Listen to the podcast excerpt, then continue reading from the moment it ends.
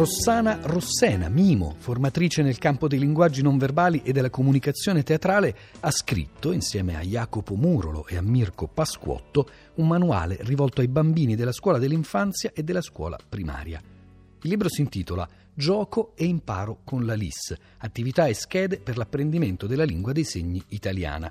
È una grammatica molto originale che attraverso una serie di giochi, di disegni, di storie insegna a usare e anche a capire la lingua italiana dei segni, applicandola alle situazioni più comuni della vita quotidiana, quelle che si svolgono tutti i giorni a scuola o anche in famiglia. Con Rossana Rossena ha parlato per noi Cristina Faloci.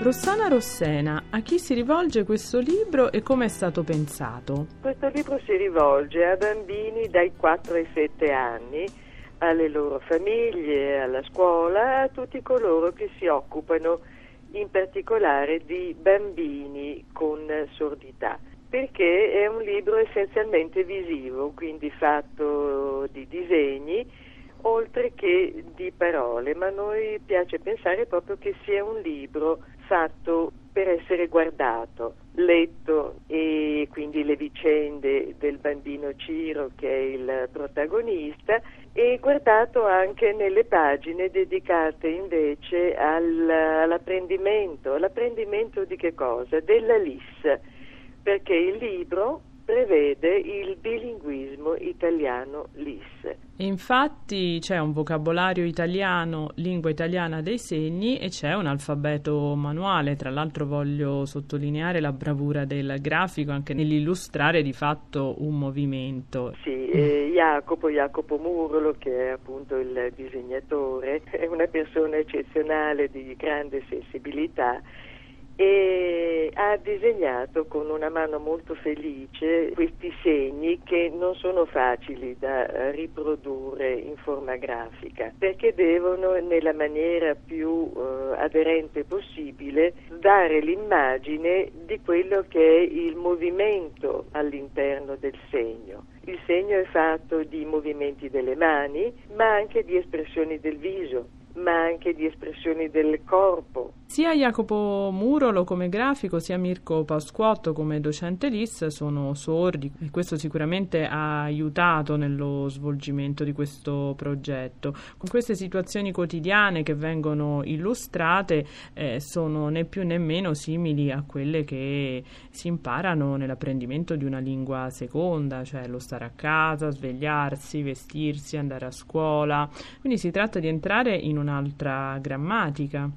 Sì, in un'altra grammatica, in un'altra sintassi. E infatti nelle pagine dedicate a imparo la LIS questo viene in, sottolineato senza però dare delle regole, ma eh, disegnandole, quindi in alcuni riquadri dedicati appunto all'apprendimento della LIS o comunque diciamo al confronto tra la LIS e la lingua italiana ci sono appunto le diversità in una lingua e nell'altra. Teniamo conto che la LIS è una vera e propria lingua con una sua grammatica, una sua sintassi diverse, differenti, proprio costruite in maniera diversa da quella della lingua italiana. Quindi se in italiano noi diciamo prima mi lavo con acqua e sapone e c'è il disegnino del, del bimbo Ciro che si sta lavando, poi ci sono i segni grafici dell'IS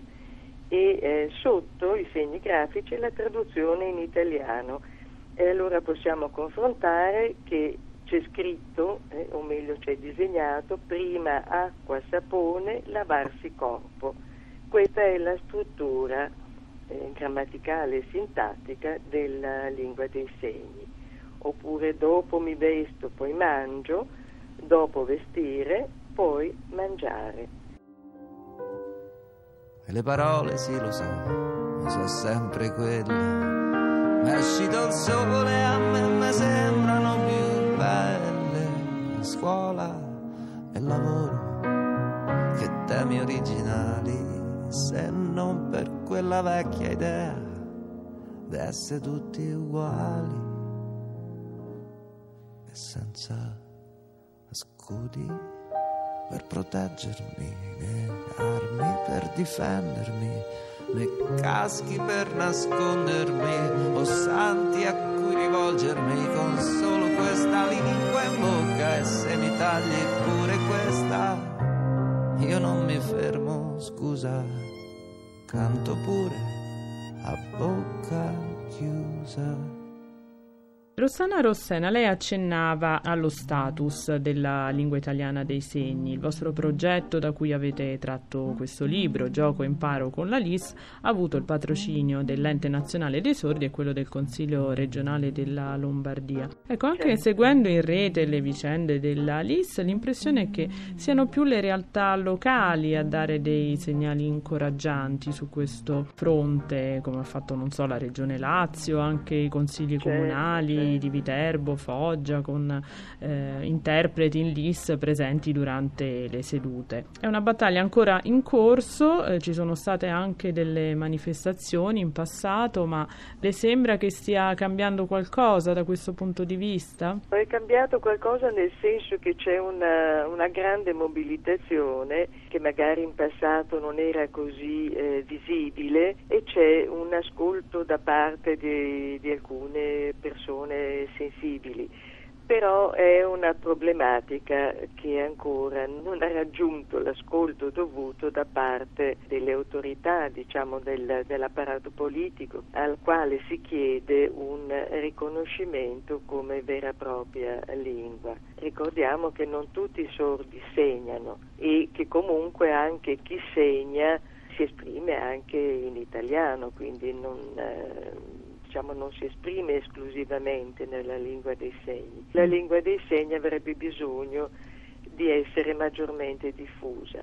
Lo è all'interno di quelle realtà, realtà scolastiche e alcune sono, eh, si sono felicemente estese anche all'interno ad esempio di un, uh, di un paese all'interno di queste, dicevo, realtà scolastiche eh, viene praticato il bilinguismo, quindi vi sono bambini sordi eh, o ragazzi sordi inseriti nella scuola e il, eh, i compagni, l'insegnante, gli ausiliari a volte della, della scuola imparano la lingua dei segni, comunicano sia in italiano che con la lingua dei segni e quindi diciamo che favoriscono quello che è l'apprendimento del bilinguismo che poi serve perché non ci si può esprimere solo nella lingua dei segni e essere inseriti nella nostra società, non è pensabile e quindi bisogna imparare questa prima o seconda lingua.